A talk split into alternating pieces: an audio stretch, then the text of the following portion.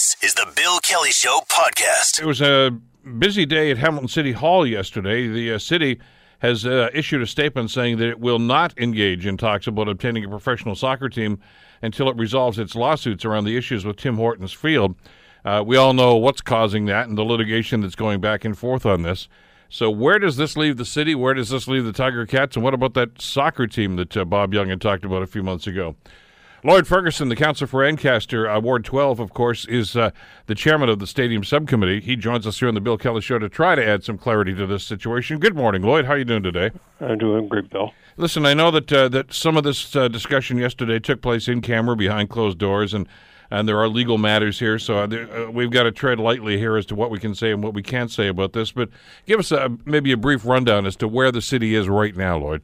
Well, I appreciate you having understanding that, uh, and the lawyers made it incredibly clear to us again that we cannot discuss the details of the offers and counteroffers that have gone on because it will impair the the litigation. But where we're at now, we have a policy that's been in place for a long time. In fact, it was here when I come on council, so I suspect it was here when you were on council that we don't do business with people who are in litigation with the city. And the principal reason behind that, and it and it's worked quite well, is that puts more tension on the parties to settle, and uh, and and and so uh, we have a a standing offer out there with the Ticats, and you know, quite frankly, I think you and your listeners would be surprised if you knew the numbers. And uh, but it's been uh, it's not accepted by yet by the Ticats. But as soon as they do, as soon as we can come to a settlement, then by all means uh, we'll engage in talks with them for soccer. All right, and again, I I know you can't get too deeply into the numbers and, and what's involved in this, but uh, I, I have heard uh, these are unconfirmed reports. I tried to get some information for the Ticats. They didn't want to talk about this. I tried to talk to somebody at the province, but somebody who is in in the know, shall we say, has told me that there was an offer to settle, and the city's the one that's holding this process up right now. It's not the Tiger Cats and not the province.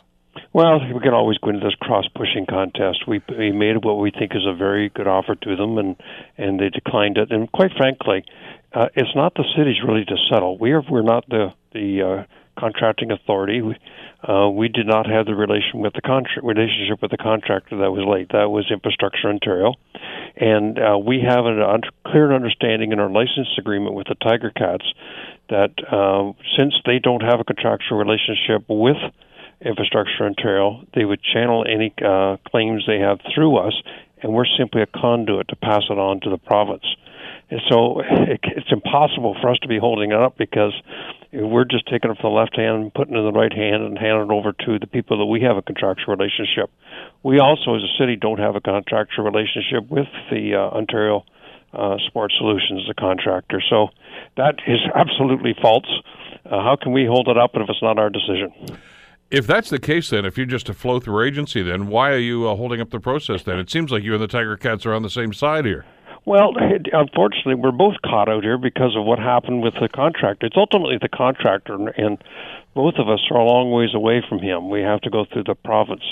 But I, I think, uh, you know, we're putting just as much attention, believe me, on the infrastructure Ontario in this matter. And it's just important that we uphold our policy not to do business with people who are new business, with people who are in litigation with us. We're not going to hold up the Ticats playing there. Uh, we have a license agreement that's uh, underway. Uh, the license agreement did uh, discuss soccer, but that expired in May 2016 with the Tiger Cats. So we don't have an agreement with the Ticats right now. But it's it's just a, a, another tool in the toolbox to try to get both parties together. If there's enough tension on both sides, it'll it'll bring a quicker resolution. But but again, I want to go back to the point you just made, though, Lloyd, that that technically you're acting on the Tiger Cat's behalf, in other words, to try to to to receive costs in this situation here. So it doesn't seem as if this is an adversarial relationship legally, anyway. Well, as long as both sides are being reasonable, and I, I know we can have different interpretations of reasonable, but uh, I, I wish I could tell you the number. I can't. But you can use your imagination as to they missed three games, and and uh, what's the, what would they have lost by not having that stadium for three games? Is really what it comes down to and uh, you know that's all very public information that they had to play three uh, games over at uh, McMaster. Um, they were supposed to be at the stadium the year before, which they were, and they agreed to that to go up to Guelph. And so use your imagination as to what a real number should be. And uh, you know, I, I uh, I knew this question would come up, and I really encouraged our communication staff and our lawyers. Let's least put some guideline numbers out there, just so the public knows, because it is it is public money, whether it's uh, municipal money or provincial money. The province won't move in their position either, and and so we're just the meat in the sandwich. And so we're telling both parties we're not going to do business with anybody that's in, that's suing us. That's just good business practice. And uh, so, and so we're council in its wisdom, decided to hold firm on that. Well, you're doing business with the province. Hurry, uh, you know. Uh, well, there's a billion dollars flowing here for a, a, transportation system. I would think that's doing business with them. So it seems somewhat well, hypocritical here. You seem to apply it sometimes and sometimes not. We're not doing business with Infrastructure Ontario. We're doing business with Metrolinx. And, and, well, that's that semantics, isn't semantics. it? It may be semantics. Yeah, sure, it is. But but it's the reality. And and uh, uh, Bill, if I could darn well explain to you what the numbers are, you'd have a whole different view in this, but I can't. Well, why can't you then? If they are, because if this is public, insist. but this is public money. I know it is. Now you're making my arguments at committee yesterday, and and and the, the public has a right to know. But the, anytime there's litigation involved, we're told, they're told that this, there's a hush agreement to this, and it can impair the litigation, and it'll all come out eventually, just like uh, police investigations. There's a lot of pressure to uh, release information before the investigation is complete. Uh, but it, believe me, it will all be public once this thing is either settled amicably between the parties or uh, the courts decide. And, and listen, I understand because I mentioned this off the top of our conversation, Lloyd. I'm, I'm I, I, you're the guy who came forward, and I, I appreciate you doing that. Uh, there are others that wouldn't do this. I got to tell you.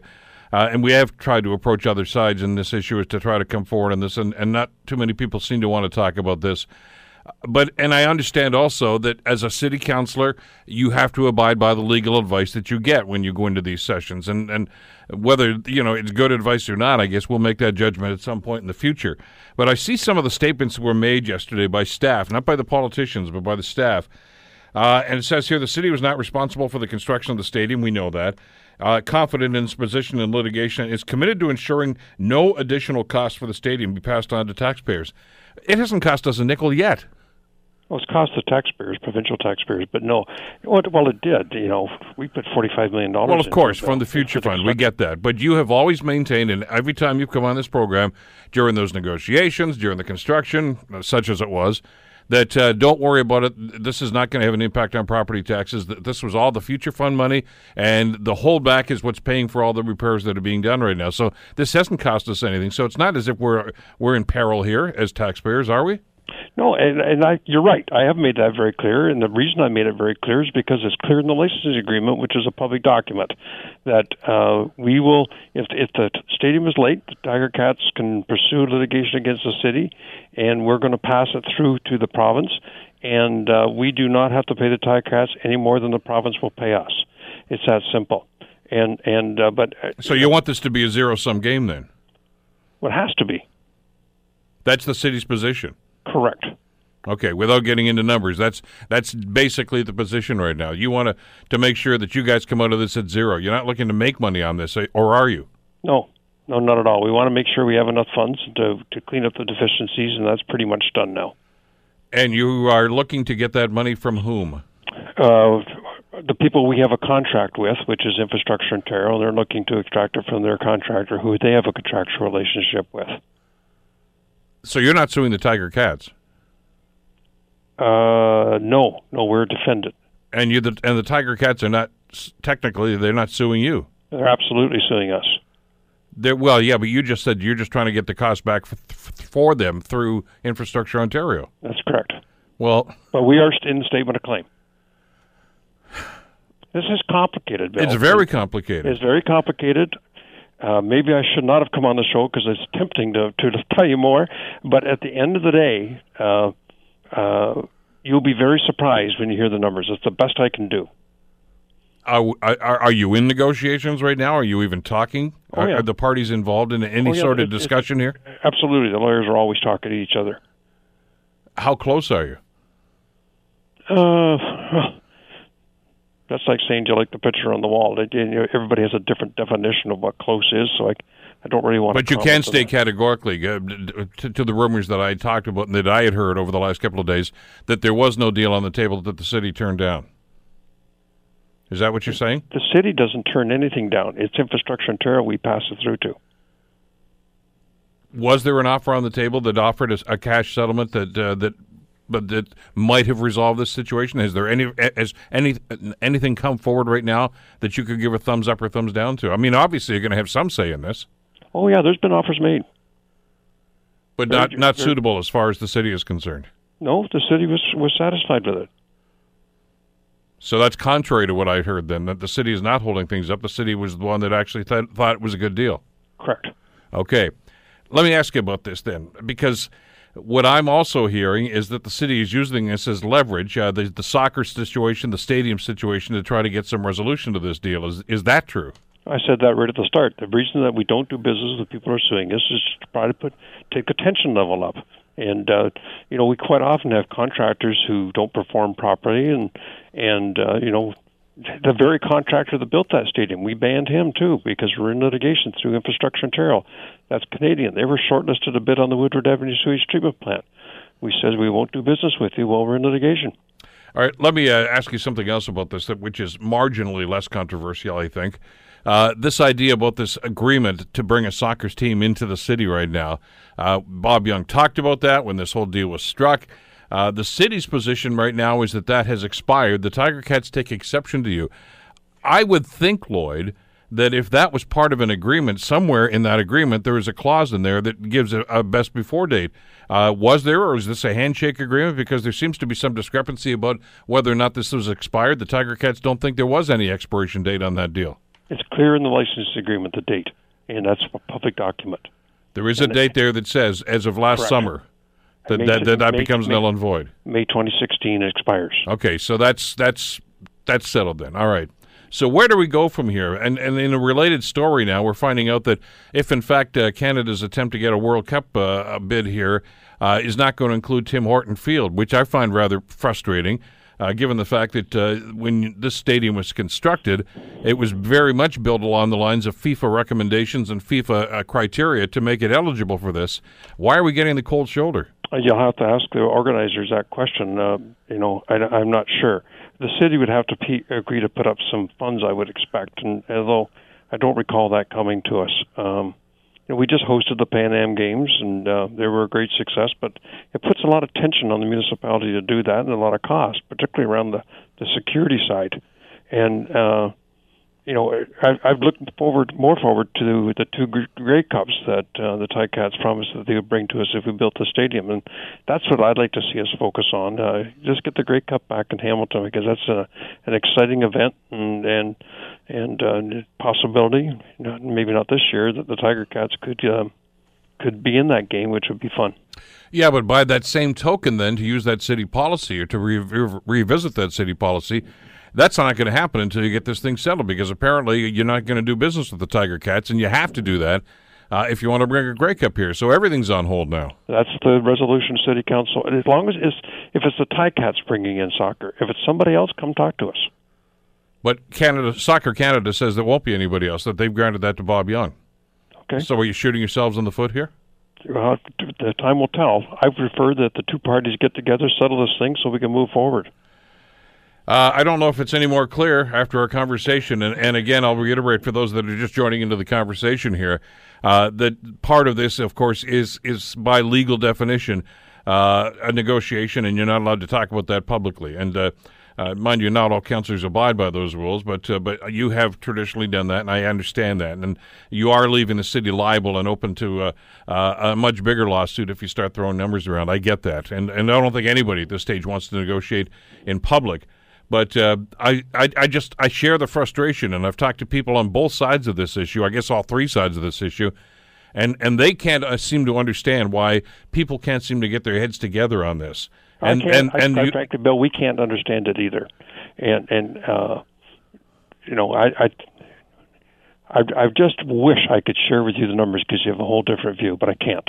But but the, but you understand how some people are looking at this, Lloyd, and saying, "Here we go again." There just seems to be this antagonistic attitude between the city and this football team. And it started way back when with stadium location, stadium construction, and it's going on and on and on. And some of the same players are involved in this. And I don't mean the football players, I'm talking about the politicians and the business people. And it's, uh, it's giving the city a black eye. Well, you know, I can tell you, I spent 32 years in the private sector. The same thing happens there, and but but it's not in public; it's done in the boardroom, and uh, we don't discuss legal issues externally in the private sector. Uh, you can't. Your lawyers will tell you you'll impair your position in trial if you do that. We have to respect what they say, and, and it's not just this situation. I think it's every legal situation that anybody's ever been involved with. The lawyers will always tell you you can't discuss it. And and I'll repeat it again. The same thing is with investigations of the police department. Could you imagine if we had been talking like the media wanted us to and the public wanted us to do about the progress of the investigation for the uh, uh, the Bosma trial? And and but when it all came out of trial, you understood it, you know, because the crown attorney did a great job using the police investigation to roll it all out chronologically, all new, so the public and the and particularly the jury knew the information. Same thing happens here. Just be patient; it'll all come out, and it'll all be fine. Yeah, okay, I get that, and and we'll leave that at that message. The only frustration that I'm feeling, and and I quite frankly, I'm feeling from an awful lot of people, Lloyd is that the world is passing us by while this is all happening. Uh, you know, they're, they're, we're talking about World Cup, and Hamilton's not involved in that. We're talking about a soccer team, and it looks like that may not happen now. And people are just thinking, why can't we get our act together? And I'm not blaming you for it, but, but somebody's, well, last time heads rolled because people got ticked off with the way things were being done and there is an election coming up next year, so who knows how that's going to happen. Anyway, we, will we'll explain it all to the public then, and I fully expect this thing will be settled before the next election anyway. You'll have a platform to say that once you get some numbers. Thanks for the time today, Lloyd. Okay, thanks, Bill. Appreciate Bye-bye. it. That's uh, Lloyd Ferguson, of course, the uh, chairman of the stadium subcommittee, and uh, well, I don't know. I, I'd like to see some of those numbers too, but those stories are still out there. Those rumors are still out there that it's not the Tiger Cats, that it's the city that seems to be holding things up here. And uh, nobody seems to want to confirm nor deny that at this stage. But in the meantime, you know, everybody else seems to be doing fine. Well, getting stadiums, getting Grey Cups, getting soccer teams. Hamilton on the outside looking in again. You're listening to The Bill Kelly Show, weekdays from 9 to noon on AM 900 CHML. Everybody yesterday, including the late night show uh, hosts, were all talking about uh, President Donald Trump. Uh, at a press conference he held yesterday, he backtracked once again, reverting back to his original comments on Saturday and uh, the tragedy, of course, that occurred in Charlottesville, saying that it was the fault of many sides. Uh, yeah, this is kind of reiterating what he had mentioned on Saturday. Here's a little bit of what happened there. You had a group on one side that was bad, and you had a group on the other side that was also very violent. And nobody wants to say that. And on and on and on it went. Uh, Trump also went on to uh, defend Steve Bannon uh, from Breitbart, of course, uh, who's now a member of his staff. Uh, he mentioned his winery in Charlottesville. Always, of course, the uh, has to get the plug in for the Trump businesses. And he actually said that race relations have gotten much better during his presidency. Um, it had some people shaking their heads, many people condemning Trump for his comments and for his characterization of the people that uh, were affected. Uh, still no mention, by the way, of course, of, of the terrorist attack. And although he def- tried to defend himself once again, it just went on and on and on. Uh, one of the few people that did uh, tweet uh, support for this was David Duke, the former head of the Ku Klux Klan, who said that uh, he praised Trump. Of course, Duke has previously been quoted as suggesting that the reason for the the alt right and the white supremacist movement and the actions in Charlottesville the other day were to carry out Trump's agenda. Those are David Duke's words. Let's bring George Breckenridge into the conversation, retired political science professor at McMaster University. George, thank you for the time. It's good to have you with us on the program today. Oh, that's fine, Bill. Yeah. Uh, I, I, I, I'm lost for words to try to describe what, what we see here. Yeah. Uh, I know there was criticism of Trump for not getting in on this and not condemning uh, neo-Nazism and white supremacy. It took him what 48 hours to get into that. He read a prepared statement after that. Yeah. Uh, that got tossed out the window yesterday. What were you thinking as you were watching this yesterday? well, I mean, you know, it it, it was uh, you know, there's been one sort of jaw-dropping incident with Trump after another. It's hard to know. You, you can you run out of adjectives. I mean, it was astonishing, really. I mean, particularly and his staff who were standing behind him, you know, were obviously shocked. And you know, he wasn't supposed to be doing any of this. You know, they've been trying to rein him in, and the statement he made on the Monday was clearly, as somebody said, it was like a hostage, you know, reading a hostage note. You know, he clearly was unwilling, you know, unwilling to do this. So he sort of unleashed uh, or became unhinged, and just the whole thing came flooding out. And so, the, if you like, the real Donald Trump, you know, what he really feels about all of these things is very clear, and it's it's really quite astonishing. Well, and therein lies, I, I think, the greater concern here uh, because the staff were saying, yeah, we didn't think he was actually going to make any off the record com- right. or off the cuff comments. Right. Uh, so they're saying, well, he went rogue. It's not that he went rogue; it's what he said. He well, he was right. speaking from the heart. Well, absolutely. I think you know this. This is clearly his. You know what he, how he responds to what happened in Charlottesville, and the fact that he sees no, that he's willing to make a kind of a moral equivalency between I mean, the, the Charlottesville, what was really alarming about Charlottesville, I mean, there have been all kinds of demonstrations and whatnot, people protesting the removal of the Confederate statues. That's one thing. But to see these, these neo Nazis, you know, giving Hitler salutes and with these torchlight parades and all the and the slogans and all and the anti-Semitic stuff coming out again, all the apparatus that you know, if you, we've watched you know historic films of the Nazis in Germany in the 1930s. It really was quite alarming, the scale of it as well. You know, it wasn't just a, a little bunch of guys. It was a whole, you know, I don't know how many it was, but it looked like thousands of people. And to to make a moral equivalency between that and and uh, the people who were protesting against that, and some of you know some of them you know it did involve violence on both sides, I suppose, but to put to put the two things on the same moral basis is just incredible. Yet he did it. Uh, he did it on Saturday. He did it again yesterday. Yeah. So so clearly that's that's where his head's at in this whole issue. Well, it is. I mean, he. I think he, Trump is a man with no moral compass at all, none. You know, during you know, he early on after he was inaugurated, he gave a, an interview, and it was I thought it was really interesting. Although people didn't make a lot of it at the time, he said um, he was finding governing harder than he expected because he said it involved a moral dimension. He said, unlike business. So he, what he meant was he had never taken moral, you know, he wouldn't know moral concern if it tripped over it. I mean, in his business and the way he conducted his business, the way he conducted his private life, clearly indicates a total amoral, you know, lack of any kind of moral dimension at all.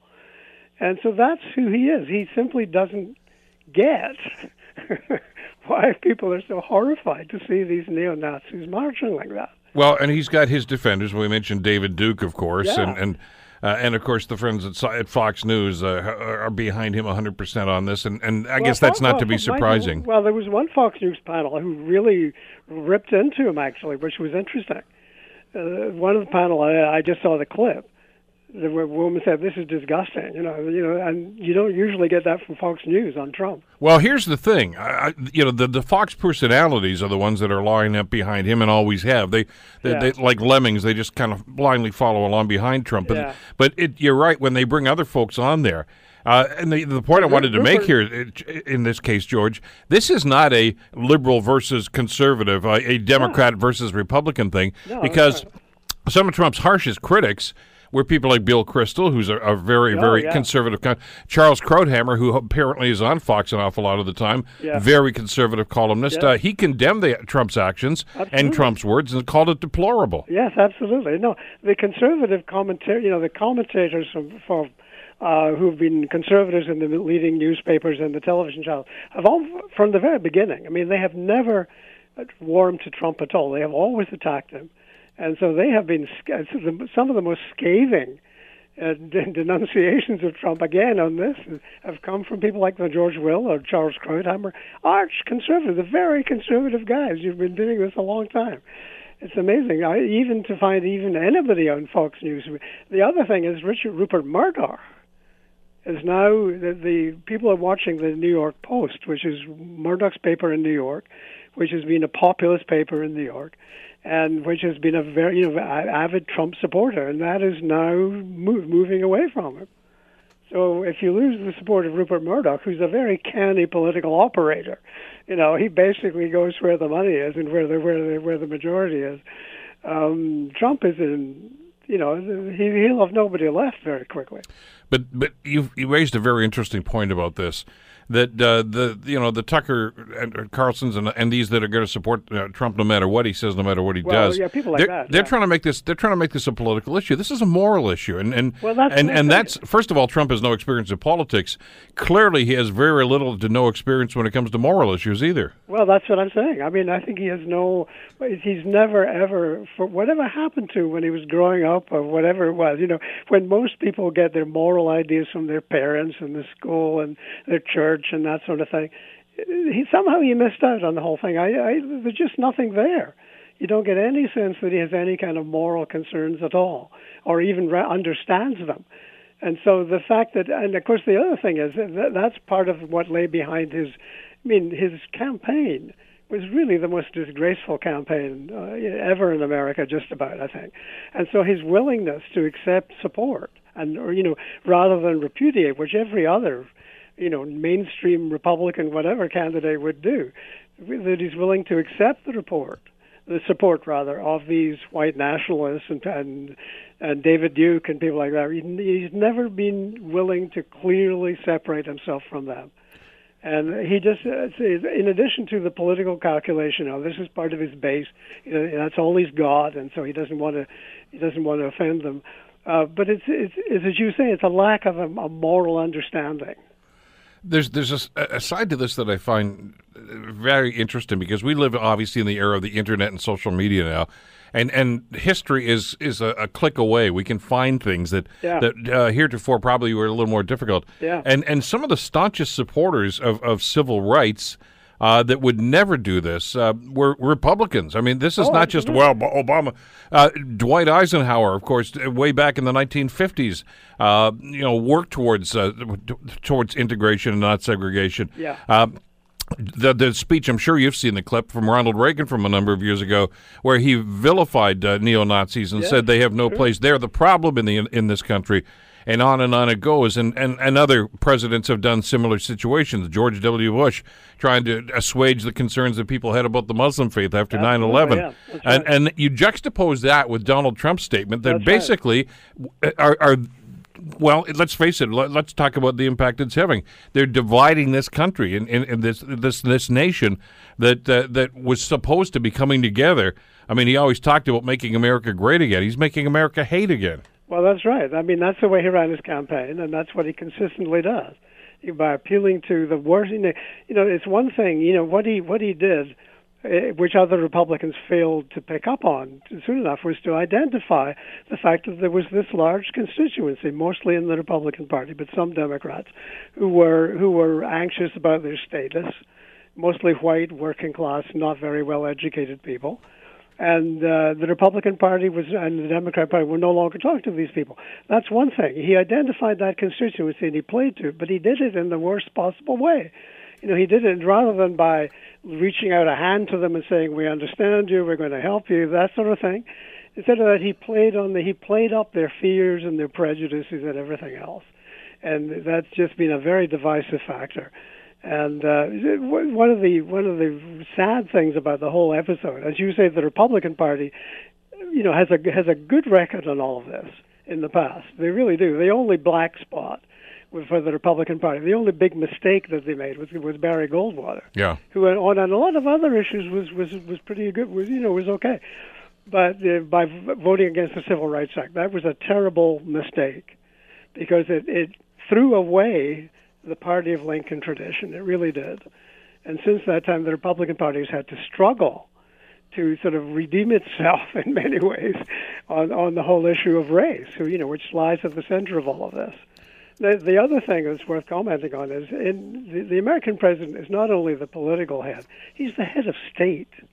He's the head of state, you know, the queen, the governor general. And the the only role that the head of state has is to bring people together, to speak for the nation. You know, and he is complete, and all the others, Democrats and Republicans have done that, often very well. Reagan, Reagan did it very well. Clinton did it well. Obama did it well. Um, he's completely incapable of doing that. He's a divisive figure, and he's incapable of, of speaking in any kind of broad, unifying way at all. The argument, of course, and, and what the neo Nazis and the supremacists that were rallying and and and, and marching uh, in uh, in Charlottesville. It, it, it, this was about this Robert E. Lee and uh, Robert E. Lee Park and and, and of course the statue itself. Yeah. And and that seems to be the, the flashpoint for them to, to suggest that. Uh, and and Trump referenced it yesterday that, that the taking down of the statue and the renaming of the park to Emancipation Park Yeah. instead of Robert E. Lee Park was in some way uh, defiling uh, America's heritage and America's history. Um, not seemingly understanding at all, George, that uh, that Civil War and the reasons for that Civil War were the blight on American history. Yeah, yeah. Well, I think the interesting thing about the statue, and a lot, a lot of these statues, apparently across the South and other places, is they don't go back to the Civil War. They don't go back to that era at all. They go back to the 1920s. What was happening in the 1920s was the previous period where you have a you have a, a backlash against the way America was changing, against all these immigrants. In this case, it was Catholic immigrants and Jewish immigrants from Southern Europe and things like that. And you have you have a cumulative backlash, which led to you know limiting immigration and that sort of thing. And a lot of these statues went up were apparently put up in that period because you get the you know you get the white majority seeing the Confederacy, you know, which was all about maintaining white supremacy, obviously, um, as, as, as adopting that as a symbol. And so these statues, and the other period when you get a backlash is during the civil rights era, and that's when the stars and bars. That's when that flag became a symbol. Not really before that at all. It became a symbol of resistance to civil rights um, in the 1960s. So, so what we've got at the minute, you see, what what Trump uh, found and played upon and stirred up was the feeling among a lot of better, not so, mostly not so well educated, rural, small town, white working class people who admittedly are often in very difficult economic situation.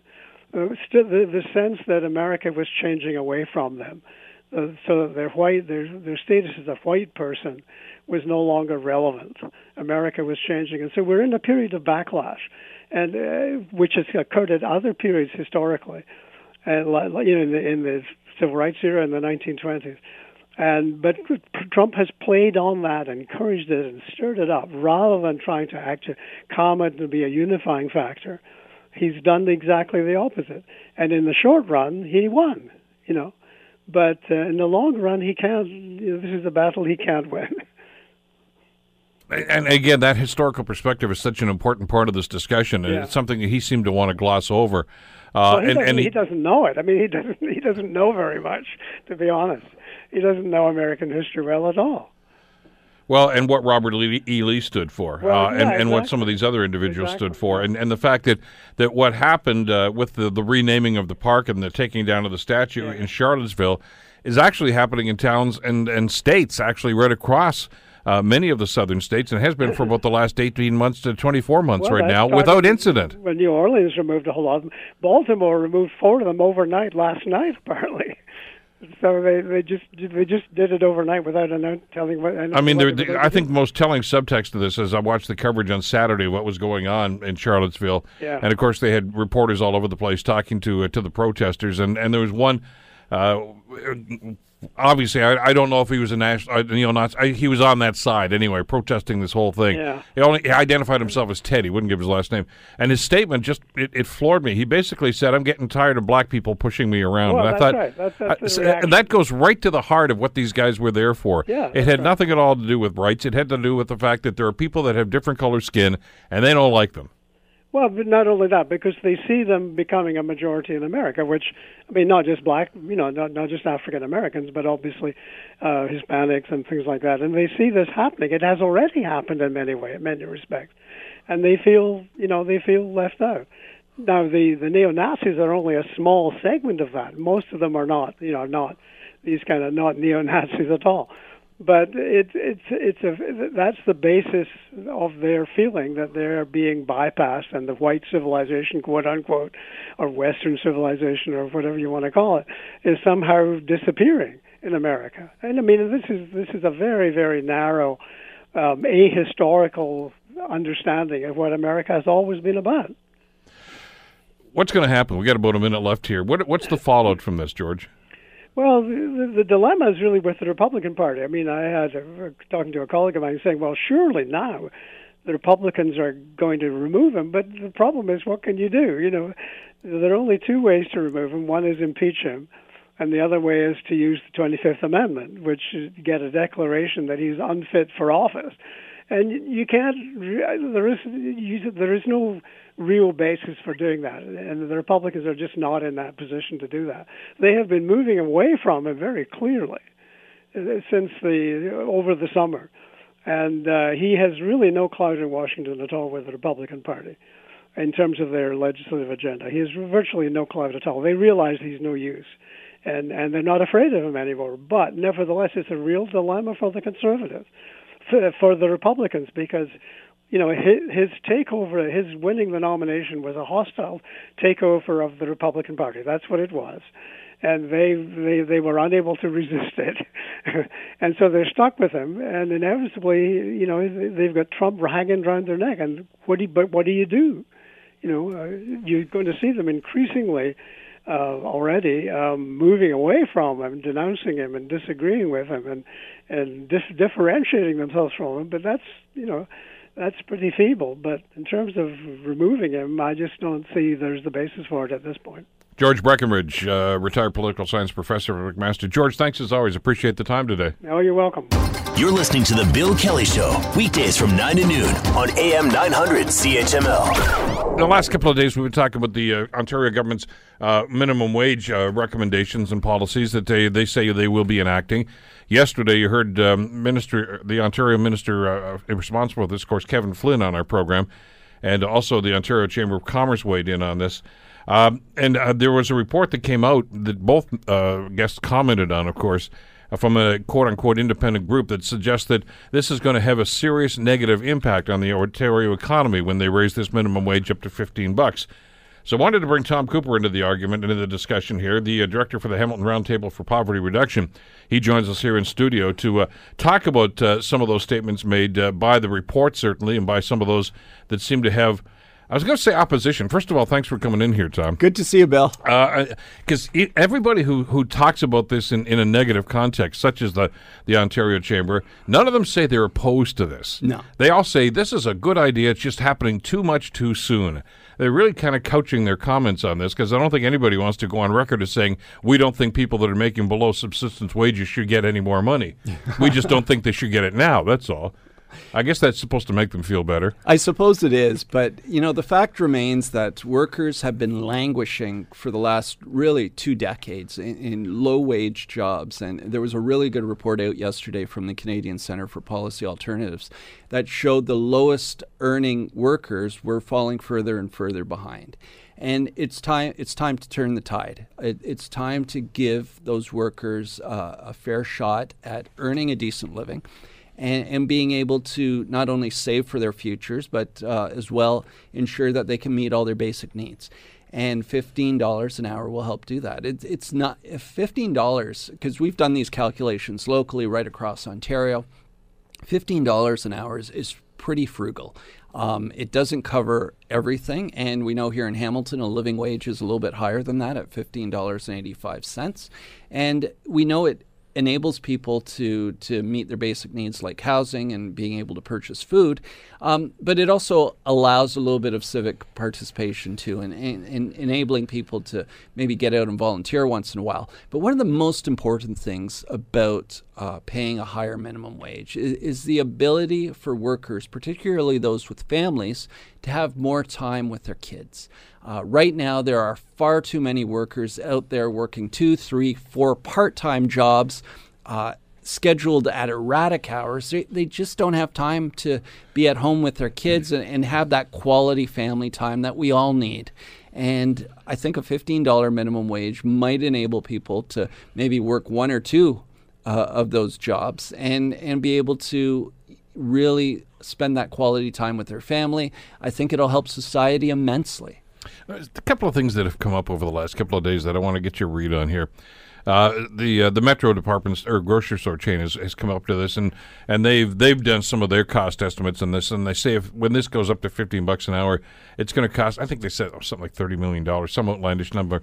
Uh, it was going to have a ne- negative impact on their business, but there have been other businesses that have said the same thing. If if you were to follow that, and I'm not one who's prone to hyperbole, but I'm gonna, I'm just going to draw an analogy here, if I could. You you heard our discussion when you were driving into the studio today in the previous segment with uh, George Breckenridge talking about Trump. Uh, and, and what was going on in the South, and, and, and those at the on the the alt right, uh, the neo Nazis, and the uh, et cetera, that were defending Robert E. Lee in the Civil War. Wasn't that the same argument that the Southern states gave? That if oh. you take away our slaves, we're not our economy will collapse. Oh, no, I'm and, and don't get. I'm not suggesting that people are slaves. Oh, don't get me. But what I'm saying was, it's a false argument. Yeah, history is replete with those sorts of arguments coming from business. If you don't allow us to pay Yeah. a, a, crappy wage to these people, then my business is not is not going to survive. Exactly. I'm sorry. That's a that's a, a lousy argument to try to make here. A- And and you're right. 150 years ago, that was the argument coming from the business owners, the slave owners in the southern U.S. that the economy would collapse. A hundred years ago, uh, even here in Ontario, it was coming from business owners saying, "Well, we need child labor. We need 11 and 12 year old boys working in the factories because otherwise the economy will collapse." 50 years ago, it was business owners saying, no, we can't have health and safety standards. It'll cost too much money. You know, workers will just have to be try to be careful without the proper safety equipment. All those arguments were blown out the window. dental plans. We're not offering drug plans and dental plans. That's ridiculous. We'll go out of business. Exactly. And, and you know what? Maybe some did at some point when those things were instituted, but but the, the work environment, our society in general, is better as a result. And and I got to tell you, uh, I'm a consumer. You're a consumer, I, and nobody wants to pay more for anything. All right, I, for gasoline, for food, for anything else. I get that, but I don't have a problem. If there's a four percent increase in what I go to buy at a grocery store, for instance, if I know that that's going into the pocket of that person who's uh, who's running the cashier, in the cash Exactly. And- register, and- or the or the person that's stocking the shelves. It's not going to line somebody's pockets in some corporate head office someplace. It's making sure that person there can buy some of the stuff that they're bringing through the cashier. Exactly, and, and coming from the CEO of Metro uh, Grocery Stores Inc., um, as, as one local Twitter user noted, Crimea River. You know, this is a guy who's making th- more than three million dollars a year and complaining about his employees uh, earning fifteen dollars an hour. Uh, you know, I shop at Metro sometimes on, on Upper James, and I see those workers in there. Uh, you know, they're working hard, uh, they're doing their very best, but I, I can tell they're struggling and, and they have challenges in their lives. Uh, you know, we deserve uh, to ensure that everybody who's working uh, has an opportunity to get a better start at life and, and to really earn what they deserve. And we know when workers are earning a little bit money, more money, they're more productive. Uh, there's less sick time, there's less absenteeism, there's less turnover as well. So I think a lot of these CEOs will be surprised uh, when they see the results of a higher wage. Uh, they'll see employees who are who are happier working, uh, who are coming in more often because because they're not getting sick because they can't afford the medication uh, either for themselves or, or maybe for a sick kid. And and there is some value to that in terms of maybe paying a couple cents more for a coffee if you know the person on the other end of the counter is able to go home and buy medication for a sick child. There's a value to that. Uh, uh, to me, from a moral perspective, but there's also an economic argument because we know that's going to cost taxpayers less in terms of potential costs to the healthcare system. Um, so I think minimum wage increases are a win-win-win. They're a win for the workers, certainly. Uh, we think it's a win for the businesses as well because they're going to be more productive, and and we're going to also see a win for communities because when workers have more money, that's money that's spent locally on local goods and services, and it's helping to drive economic growth. Well, there's a there's a, a, financial, a financial reality here that I think we have to discuss as part of this as well. Uh, when governments, for instance, give tax breaks to the rich, uh, like Donald Trump wants to do, and, and, and subsequent, you know, some conservative governments have done that in the past too. Invariably, when when they th- that ilk of people get more money, they end up well, they don't buy things with it. They don't stuff it back into the economy. Uh, It's in offshore investments. They put it in bank accounts in the Cayman Islands. I mean, I don't know what they do with it because uh, who knows, but when you start putting more money into the pocket of somebody who's making 12 bucks an hour, they spend it. Exactly. They spend it. uh, They go to the grocery store. They go and maybe get a cup of coffee. Uh, they they buy what maybe prescription drugs, as you mentioned. That money's going right back into the economy again, exactly. And the CEO of which is going to help Metro, by the way, Yeah, and Tim. Hortons and everyone else. Exactly. The CEO of Metro should actually be the biggest booster of increasing the minimum wage because there's lots of minimum wage workers out there right now who are forced to go to food banks because they can't afford the basic necessities. If they had a little bit more money in their pockets, they'd be going to their grocery stores. They'd be going to the Metros and No Frills and Fortinos and, and being able to purchase uh, the groceries, healthy groceries, hopefully, um, that they need uh, to stay, stay healthy and, and, and feed their families. I don't know if your grocery store has this, but I, I- I've been to two or three around the area that do.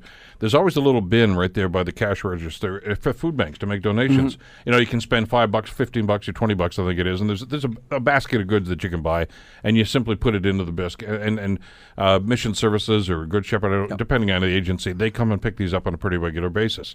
Why isn't the CEO of Metro asking how many of his employees actually have to use that? Yeah, exactly. There They don't. a- they don't take it right out of the store. But how many of them see that and cash that stuff out, and then at the end of the shift, or maybe sometime later that week, they have to go to that food bank and get some of that food out because they don't have enough money. Yeah, and why isn't he talking about that? there was a report out last year uh, where Walmart did just that. They held a food drive for their own employees, not recognizing that they were paying poverty wages to these folks, and that's why they had to, or maybe they did realize it, but that's why they had to use food banks because they simply weren't earning enough at their jobs, and and that's having a huge cost to society as well. And we know when workers aren't earning enough, they're certainly going to not be as healthy, but they're going to use more government services as well. And if you don't have enough to make ends meet, you might have to supplement your income with uh, additional social assistance uh, to ensure your family can stay housed and, and, and stay fed. And so that's having a cost to society as well. So, you know, again, I think the arguments that these you know, multimillionaire CEOs are making just don't hold water.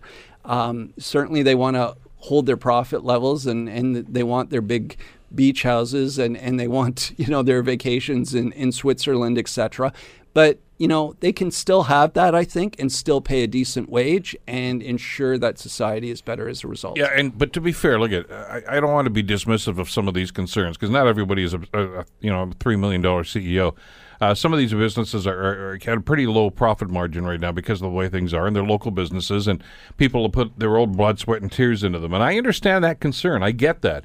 But the argument that if I if I raise the minimum wage, uh, that my business is going to be negatively impacted. If you want to say that that's that's the strongest argument here, then then why would we ever raise it? I mean, why are we just paying 15 cents an hour instead? Uh, it, it has gone up incrementally over the last number of years, and businesses have survived. They've they've had to make a combination. Do prices go up? Sure, they do, but they go up anyway. so I'd, I'd I'd rather that happen. I, you know, like I say, I'd rather pay that extra if I know it's going to go and help somebody else that can actually get by as well. You know, it, it- we, you know, it's one thing to say, yeah, I'm going to put a few extra bucks into that for that agency over there. Well, why don't you help a person who's right th- standing right there because they're impacted by this? That's what we call the working poor. Yeah, exactly. And the- Nobody seems to want to talk about that. The, the this, best- you know how we always say that these are nameless, faceless people? Look at the face, because that may be one of them right there that you're talking to. They are. And the vast majority of people who are working at low wages actually aren't working in those small businesses of, of 10 or less. It- It's actually in the larger the larger companies. Um, but I know it's going to be challenging for some small businesses, and, and many many have adapted. At the same same time, I think we had to realize that businesses had a choice. They could have paid a little bit higher wages. Um, we've been talking about living wage for a number of years now and, and saying Ontario's minimum, minimum wage simply isn't enough. Um, they could have started making steps years ago uh, to improve wages. Um, many have, and, and we have great examples here in in Hamilton, uh, where we have small businesses who are living wage employers, and they're doing great. And um, we've talked about them before, Cake and Loaf and Mustard Seed Co-op, and a number of others. Um, but I think small businesses will find, and, and this example is borne out not just here in Canada, but in the United States and the United Kingdom, when living wages are paid. Uh, those businesses do do better, and, and there's much more of a cohesive sense of, of uh, welcoming and, and solidarity within uh, a small business, and employees want to stay. They want to help it succeed. And I think we'll see that with the $15 minimum wage. One of the other arguments is the domino effect, and, and some businesses have talked to me about that as well, Tom, saying, look at I'm paying these guys 12 bucks an hour right now. When it goes up to 15, that $3 an hour increase, the, the, the person who's making 17 18 bucks an hour is going to want a $3 increase as well. Yeah. And I say you don't have to give it to them unless unless it states in the working agreement that they need to make $3 more than the minimum wage. And I said I bet it doesn't. Yeah. If they're making 18 bucks an hour now and it's raised to 15, that's their own darn business. I mean, th- you still pay them 18 bucks. If they don't like that, they can go get a job someplace else. It- Yeah. It's it's a it's a really it's a it's a, a very specious argument to suggest that all people's wages are going to go up if you raise the minimum wage. That's not it at all, and that's not the intent. And I, I think what we really need to do is is really trying to shrink the uh, inequality gap. And, and that's really the issue right now. And, and the report from the Canadian Center for Policy Alternatives yesterday bore this out that there's lots of people at the bottom who are earning far too little, and there's a smaller group of people at the top who are, who are earning enough and, and they're very comfortable. We need to shrink the gap between the two. And I think when we look at societies around the globe uh, that have that lower level of inequality, um, whether it's uh, the Scandinavian countries or, or, or other countries, um, they're they're much more productive. Uh, they're happier as well. When you look at that happiness index that just came out a little while ago, it's all those countries that have lower inequality. And uh, I, I think increasing the minimum wage so that everybody uh, can feel that they not only have a equal footing but but belong and, and can can succeed in society is quite important. Got about a minute left here. Uh, in 60 seconds, I want you to address this because some are suggesting that, look at, good idea, but they're trying to do it in a far too tight a time frame. Uh, Alberta did this, I think, over four years, three years, something like that. This is 18 months, uh, and, and saying that's just, that's a little bit too much. Yeah, and uh, I've heard that from small business as well. And I know there's going to be a lot of pressure on the government to reduce the uh, time to implementation of the $15 minimum wage, but workers have been behind the eight ball for so long now. And it's not just about low wages. This bill uh, is also about fair scheduling. It's about ensuring that uh, people have the benefits that they need to, to succeed. And, and I think, again, when we've calculated living wages across Ontario, they're much higher than the $15 minimum wage in most cases. And really it's what workers need uh, to survive and, and to thrive. And, and so I think that's what uh, we'll continue to push. Tom Cooper for the, uh, of course, uh, Roundtable for uh, Poverty Reduction, uh, the director of that agency. Uh, thanks as always for this. We'll see how this rolls out in the next few months. Thanks, Bill. The Bill Kelly Show, weekdays from 9 to noon on AM 900 CHML.